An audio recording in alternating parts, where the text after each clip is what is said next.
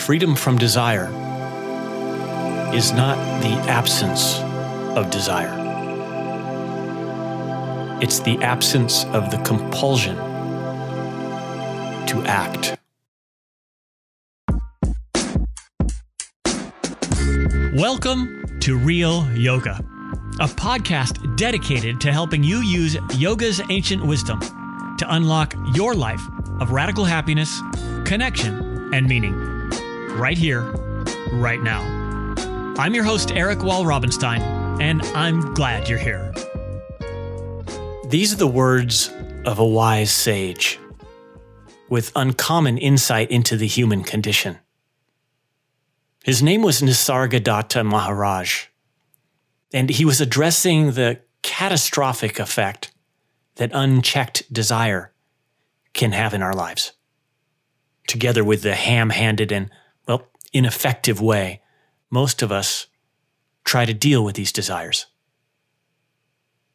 Here's the thing millions of us are literally slaves to our desires, and most of us don't even realize it.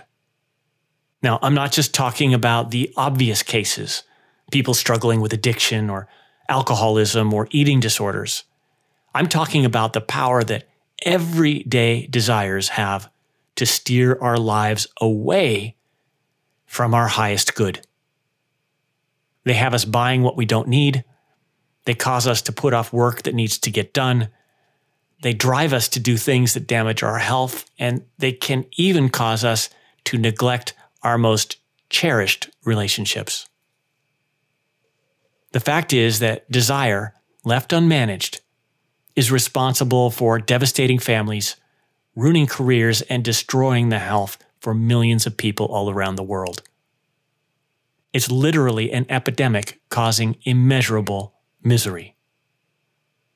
So, if you ever found yourself doing something that you knew you shouldn't be doing, or if you ever made a purchase of something that you really knew you couldn't afford, or if you've ever had difficulty following through on a promise to a friend or a loved one, to a diet or an exercise regimen, or even following through with the intention to live with more patience and compassion. This episode is for you. Because today we're going to explore how desire drives so many of us in unhealthy ways, and in a surprising twist, learn how you can break free more easily than you ever thought possible.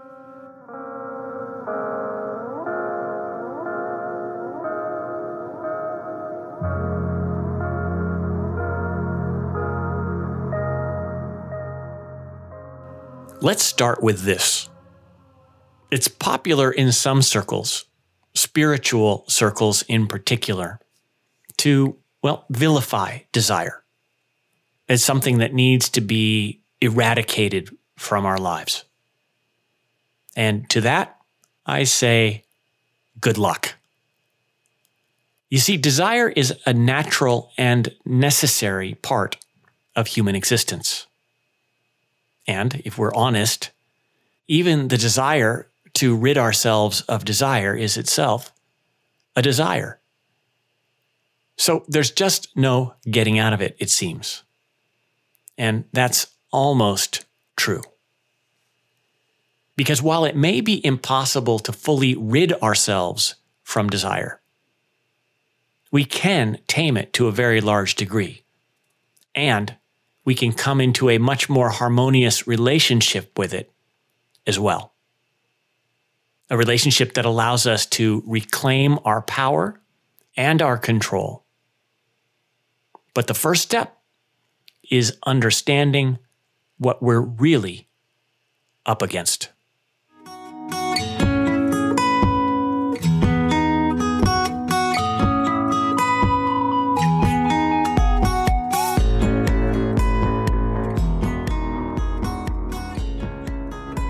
So, what exactly is this thing called desire? Why does it have so much power over us? And how can we take back control? I thought you'd never ask. The answers to these questions are what I call the three insights of freedom. Insights that can leave you with more ease and control in the face of cravings and urges of every kind. And we'll start with insight number one. Insight number one answers the question what is desire? Now, we could say that a desire is a kind of urge or an impulse or even a craving. But just slapping another name on it does nothing really to help us understand it, at least in the way that we need to if we want to take back control. And a quick clarifying side note here the terms urge and craving impulse, desire. These are really just different names for the same thing, albeit of different intensity. That is to say, an impulse is a mild desire, while an urge is slightly more intense, and a craving, well, it has more power over us than them all. This will all make a little bit more sense here in a bit, but for the moment, understand we can use these terms somewhat interchangeably. So, back to our question what is desire? And it might be most helpful to add what is desire free from what you have come to believe it is? I mean, experientially. And here's a clue How do you know when you have a desire or a craving or an urge? And I'll pause here for just a moment to let you consider this. How do you know when you have a desire or a craving or an urge? Do you see something that tells you you have a craving? Do you hear something? Do you think something? And of course, the answer to all of these is no. Because we see, hear, and think lots of things that we don't crave or desire. So there needs to be something else, something extra going on that lets us know that we're in the midst of a desire. And here's what it is you know you desire something because you feel feeling that tells you. Desire or craving is a feeling. And without that feeling, you would say you have no desire. Now, it's time for my standard disclaimer, which is I invite you not to believe a word of this, but to check it out in your own experience. Because the fact is, your blind belief will get you absolutely nowhere. End of disclaimer. So here's how you can check it out. Right now, say to yourself, I'm dying for a piece of chocolate cake. Now, that's a thought, and that thought is real and it's here right now. But if you don't feel the pull of a craving or some sort of wanting in the body, you would say that you have the thought, but you don't have a real desire for chocolate cake. By the way, if you do have a feeling of craving for cake right now, first of all, my apologies. And second, try the experiment again with something else so you can feel this for yourself. So here we find ourselves with the answer to insight number one. What is desire? Quite simply, desire is a pattern of sensations felt in the body.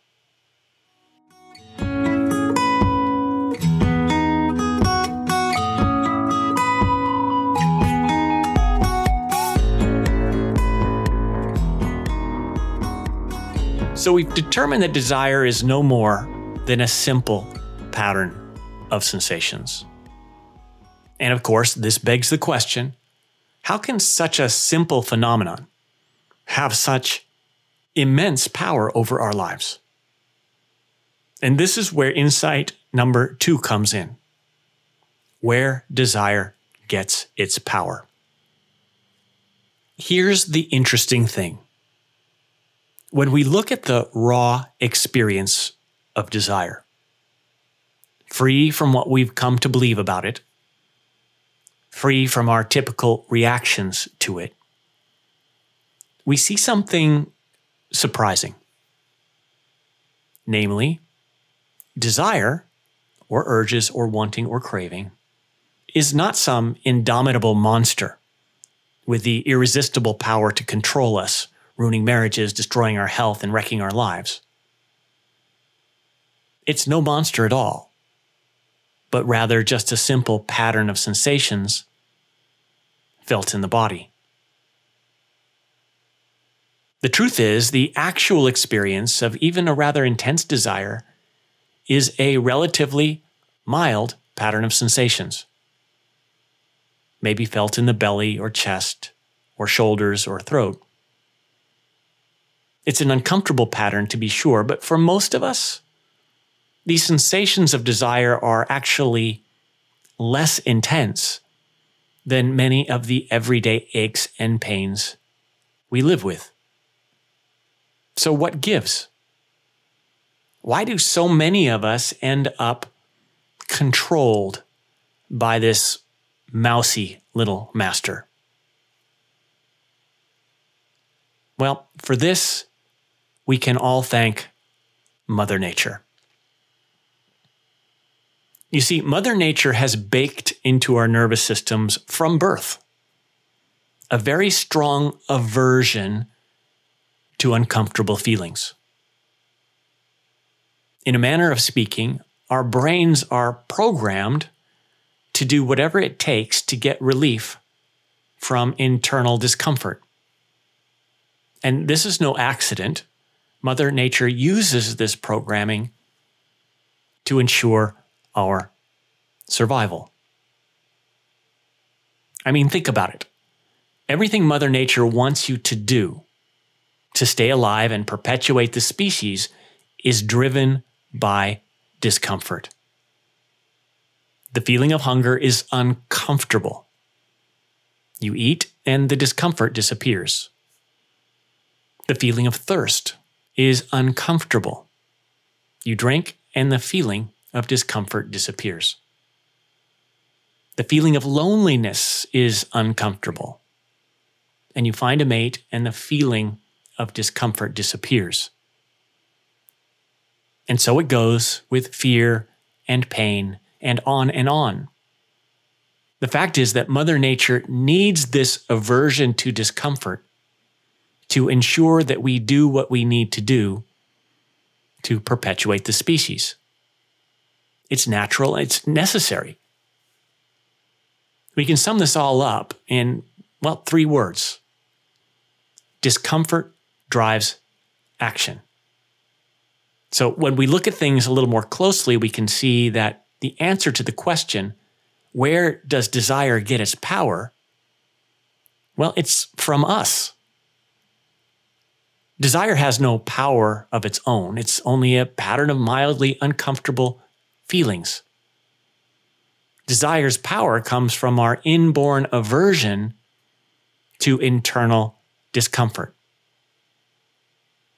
when the uncomfortable specter of desire shows its face, our nervous systems automatically react by trying to extinguish that uncomfortable feeling of desire.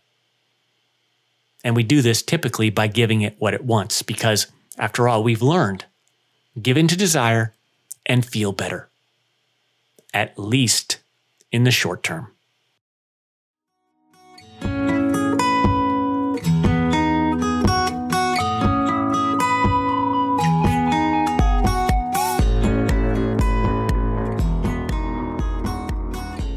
Imagine that you've come to want a new car. Your current Toyota is getting a bit long in the tooth, and the slick, environmentally friendly Tesla has, well, caught your eye. So at this point, you may have a mild urge to start looking at Teslas. So you do what anyone would do you jump online, you go to the Tesla site, you learn about the models, check out the prices, and then use the online builder to construct your perfect Tesla, an S model, midnight silver metallic exterior, dark ash over oyster leather interior, premium sound, sports wheel, autonomous driving, the whole nine. You finish making all of your selections, you look it over with the 3D viewer, and smile as you imagine yourself zipping down the freeway, hands free, in silence. By now, your urge has grown. You feel it more in your belly and chest with a little bit more intensity. It's now teetering on maybe a full blown desire. The next morning, as you drive to work, your growing desire is riding along with you, and everywhere you look on the road, you see, you guessed it, Teslas. You admire their sleek beauty.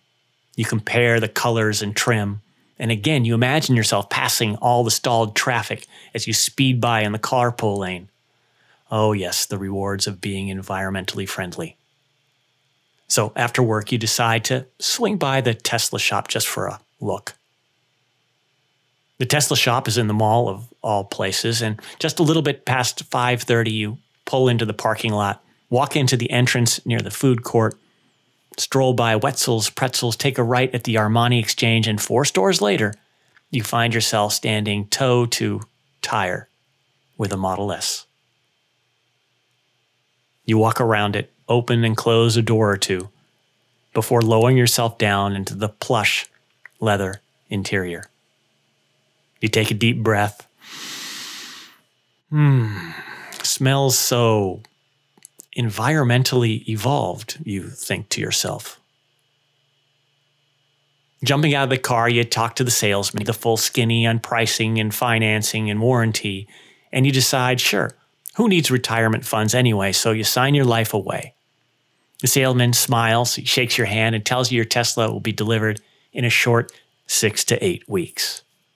Wait, what? Six to eight weeks?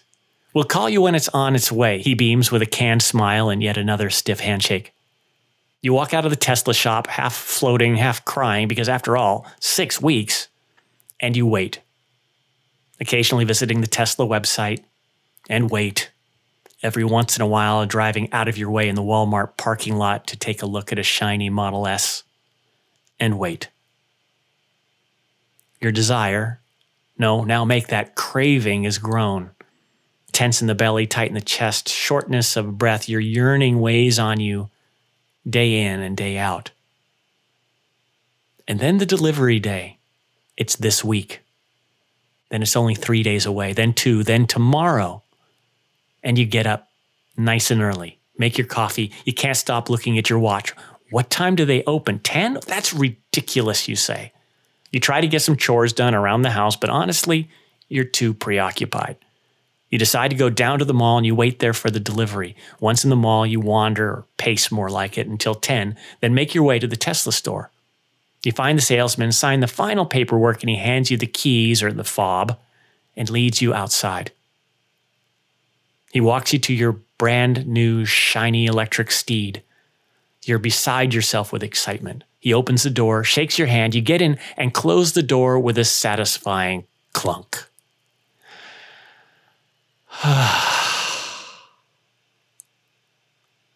you lean your head back on the leather headrest.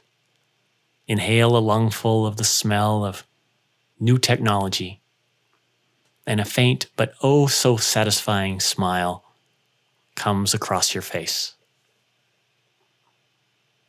And so the question is what just happened?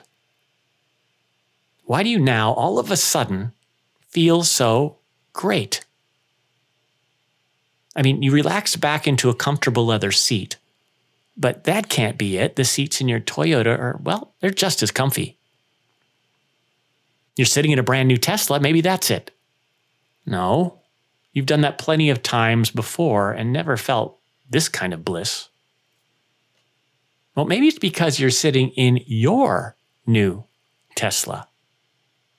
Well, we're getting closer, but still, that's not quite it.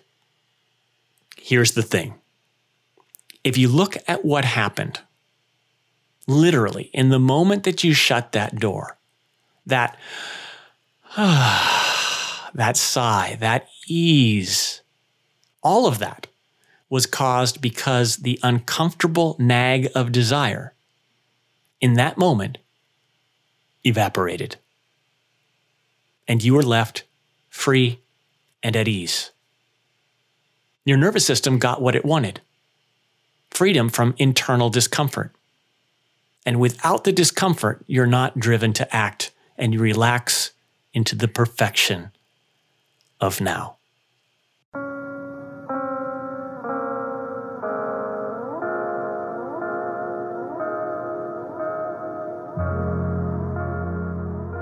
Here's an unfortunate fact giving in to desire works. It gets us what we want a feeling of relief and ease and, well, happiness. I say it's an unfortunate fact because our habit of giving in to desire is what has gotten us into this powerless mess we find ourselves. When your nervous system desperately craves relief from the discomfort of desire, and the only strategy you have to get that relief is through fulfilling desires, your entire brain and nervous system gets programmed to give in to desire almost automatically. And this dooms us to a never ending desperate struggle to fulfill desire after desire after desire. And each and every time, we become ever more powerless. It's a process that turns us into dutiful servants of desire, enslaved by its every whim. Want a pint of Jerry's? Yes, sir, we say. Feel like staying home instead of going to the gym? No problem, sir, we say. Want to watch football instead of going to the park with the kids? Absolutely, sir, we say. With desire out of control in this way, our entire lives are in jeopardy. And this is no exaggeration. Our health, our relationships, our career success, and on and on, all of this can suffer because of out of control desire.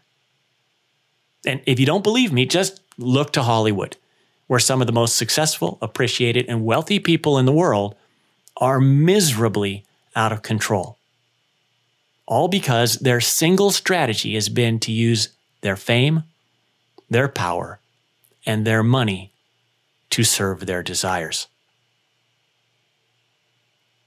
And this brings us to our final insight. Insight number three how to take back control. It's here we'll revisit Nisargadatta's words Freedom from desire is not the absence of desire, it's the absence of the compulsion to act. Remember, desire is a natural and necessary phenomenon. And even the desire to end all desires is itself a desire. So the eradication of desire, well, that's a non starter. But then we recall that desire is merely a relatively mild pattern of sensations. It's not an indomitable monster with overwhelming power. It controls us through our reactions. And those reactions, the ones that have us habitually giving in to desire, are driven by programmed tendencies that live in our brains and nervous systems. And here's the good news these tendencies can be changed through something modern scientists call neuroplasticity, or something that the ancient yoga masters called, well, yoga. but to be clear, not the yoga that has us bending and breathing and bending ourselves on a little rubber mat, but the lesser known, deeper practices of yoga that are rarely taught today. So here's how you can get started breaking free. The next time you feel the discomfort of a desire, remember by giving in, you're deepening your brain's programming to give in on autopilot. And you're solidifying your role as a powerless slave to desire. So instead, breathe and relax and do nothing. At first, I'll be honest, it's going to be a bit uncomfortable. You're going to have to wait out the desire. And as you do, the desire is very likely going to get a little bit more intense as it protests your lack of compliance. But we do this in the knowledge that we are literally changing our brains. And this is true. And the temporary discomfort, just like the temporary discomfort in the burn in your muscles in the gym, is just a sign that the change is actually working. When we do this again and again, we slowly but surely begin to change our relationship with the natural and necessary experience we call desire. And as we do, we enjoy more freedom, more ease, more often. To paraphrase the words of Nisargadatta, we become free from desire, not by its eradication, but by us reclaiming the power we've always had.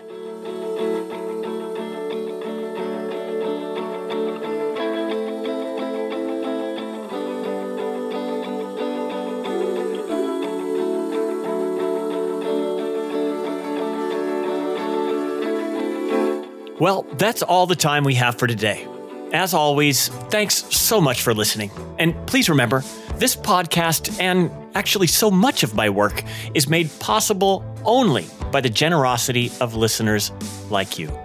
So please, if you can, support me over on my Patreon page. And when you do, I'll gift you with some of my most powerful yoga practices and guided meditations as my personal thank you. Check it out at www.patreon.com slash Eric Wall. And of course, don't forget to hit subscribe. Thanks again, and remember, I'm here to serve you, so let me know how I can help. Wishing you all the best, and I'll see you next week.